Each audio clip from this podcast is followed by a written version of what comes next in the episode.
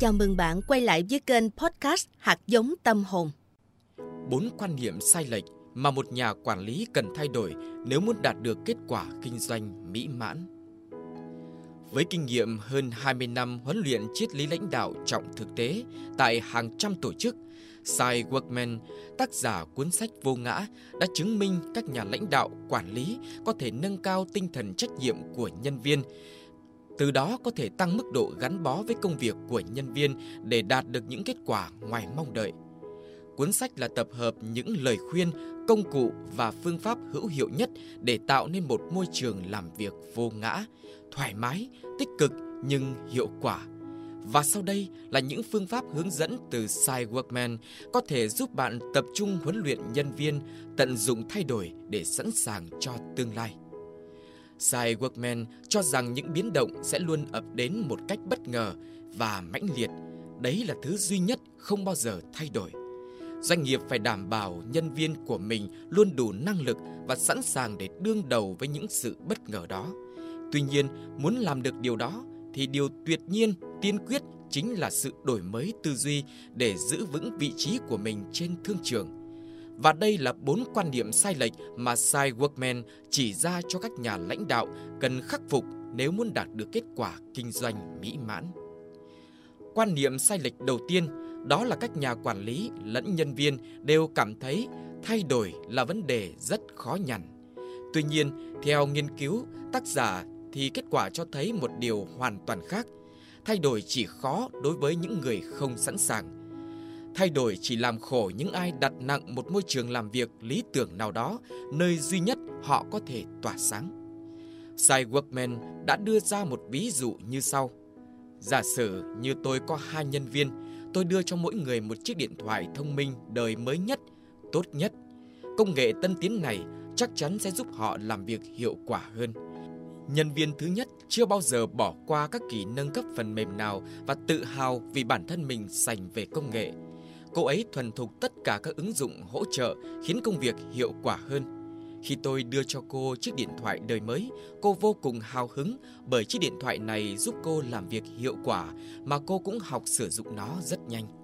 Cô cực kỳ thích thú vì nơi cô làm việc luôn ứng dụng những công nghệ mới nhất. Vì thế, cô cũng cảm thấy cực kỳ gắn bó với công việc và sẵn sàng tiến xa hơn cùng công ty. Còn nhân viên thứ hai chưa bao giờ đến các buổi nâng cấp phần mềm bởi anh ta kiên quyết sử dụng chiếc điện thoại nắp gập cũ đã theo mình hàng năm trời. Trước đó, anh cũng đã từng phàn nàn rằng công nghệ mới quá khó học, đồng thời tự tin rằng mình không cần tất cả những ứng dụng tân tiến đó. Chiếc điện thoại đối với anh chỉ là một công cụ để gọi và trả lời. Khi tôi nhấn mạnh sử dụng điện thoại thông minh là một yêu cầu bắt buộc, thì nhân viên thứ hai bị choáng ngợp trước công nghệ xa lạ và vô cùng bực bội vì phải dành ra quá nhiều thời gian để học cách sử dụng. Vì bỏ qua quá nhiều buổi nâng cấp điện thoại, anh chưa sẵn sàng cho những lần cập nhật sau đó. Ví dụ này cho thấy sự khác biệt ở đây là gì? Chắc chắn không phải là chiếc điện thoại. Điện thoại cũng chỉ là một thứ công nghệ, một công cụ hỗ trợ hoàn thành công việc. Điểm khác biệt quan trọng nhất ở đây chính là tinh thần sẵn sàng thay đổi ở mỗi người. Và quan niệm sai lệch tiếp theo mà hầu hết các nhà lãnh đạo thường mắc phải là mọi người cần có thời gian buồn rầu trước đổi mới. Sự thật là phần lớn các đổi mới tác động đến công việc chỉ là những cải tiến hàng ngày nhằm giúp chúng ta thích nghi với thị trường đầy biến động, cũng như môi trường làm việc lúc nào cũng đổi thay. Những thay đổi này sẽ duy trì tư thế sẵn sàng, khiến công ty có thể cạnh tranh và trụ vững trên thị trường.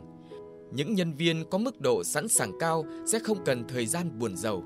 Họ hiểu rõ tình hình, sẵn sàng tiếp cận mọi khó khăn và dồn hết sức lực đối diện với thách thức.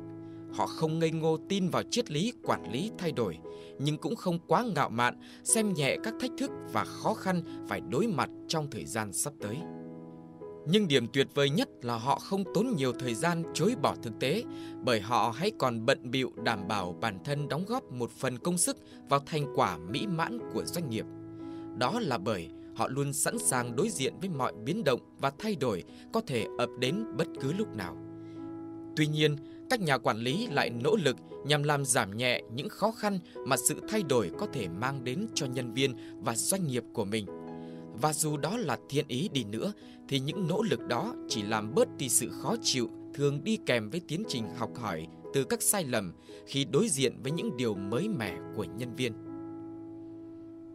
Các nhà lãnh đạo khoác lên mình bộ giáp siêu anh hùng và cứu rỗi đội ngũ của mình, qua đó bảo bọc các nhân viên, góp phần tạo ra thái độ thụ động trước những đổi mới trong tương lai và ngăn mọi người trải nghiệm những thách thức, đòi hỏi mỗi người phải phát triển kỹ năng mới để thích ứng và tiến bộ. Một quan niệm sai lệch nữa mà chúng ta không thể bỏ qua đó là suy nghĩ. Chúng ta không thể đương đầu với quá nhiều thay đổi. Thị trường chắc chắn lúc nào cũng thay đổi và biến động dù cho mọi người cảm thấy không thoải mái, khó chịu hay choáng váng trước các đổi mới. Kháng cự đến từ những kẻ chưa sẵn sàng và sợ bị vạch trần vì thái độ đó. Phản ứng do bản ngã chi phối này khiến người ta làm đủ mọi cách chỉ để giữ công ăn việc làm vẫn ở nguyên hiện trạng như trước. Lúc này, một nhà lãnh đạo giỏi giúp mọi người hiểu rằng thay đổi là điều không thể tránh khỏi, là yếu tố cần thiết và không hề tích cực hay tiêu cực gì cả. Họ dẫn dắt nhân viên tiếp nhận từng thay đổi nhỏ cho đến khi cả công sở đã sẵn sàng cho những gì xảy ra tiếp theo. Họ không cản trở nhân viên phát triển theo đúng yêu cầu của tình hình thực tế. Họ đầu tư công sức giúp đỡ nhân viên bắt kịp với thời thế và mài giũa năng lực để sẵn sàng và đủ kỹ năng đương đầu với bất kỳ thay đổi nào. Các lãnh đạo không còn phải gánh trọng trách khiến nhân viên dễ chịu và thoải mái hơn trước các thay đổi liên tục ập đến nữa. Trong môi trường như vậy, những chiến lược thay đổi trên quy mô lớn sẽ chỉ là những phương pháp đối phó với những bước chuyển đột ngột trong văn hóa xã hội hoặc những đột phá trong xu hướng công nghệ. Quan niệm sai lệch phổ biến cuối cùng đó là chúng ta có thể kiểm soát nhịp độ thay đổi. Các chủ sử dụng lao động vẫn khăng khăng rằng họ không thể tuyển được bất kỳ người giỏi nào cho những vị trí trọng yếu. Tuy nhiên, làm thế nào mà họ lại không thể thuê được những người đủ kỹ năng đến làm việc cho mình khi tỷ lệ thất nghiệp cao như hiện nay? Nguyên do vì mọi người đã không chuẩn bị bản thân sẵn sàng đảm nhận những công việc đó. Họ đã lạc hậu quá so với thời thế.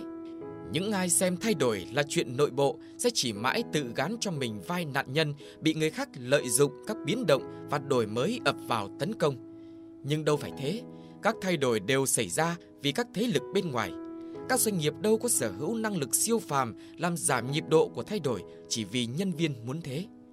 Chính vì quan niệm chúng ta có thể kiểm soát nhịp độ thay đổi mà các lãnh đạo thường lo lắng xem liệu nhân viên có thấy thoải mái với nhịp độ thay đổi, thay vì thúc đẩy nhân viên phát triển kỹ năng, tận dụng những thay đổi mang lại lợi ích cho công ty. Điều mà các công ty cần chính là sự tin tưởng vào những người đủ kiên cường trước những thay đổi, đồng thời chỉ làm việc với những cá nhân sẵn sàng thực hiện những gì cần thiết giúp mang lại thành quả mỹ mãn.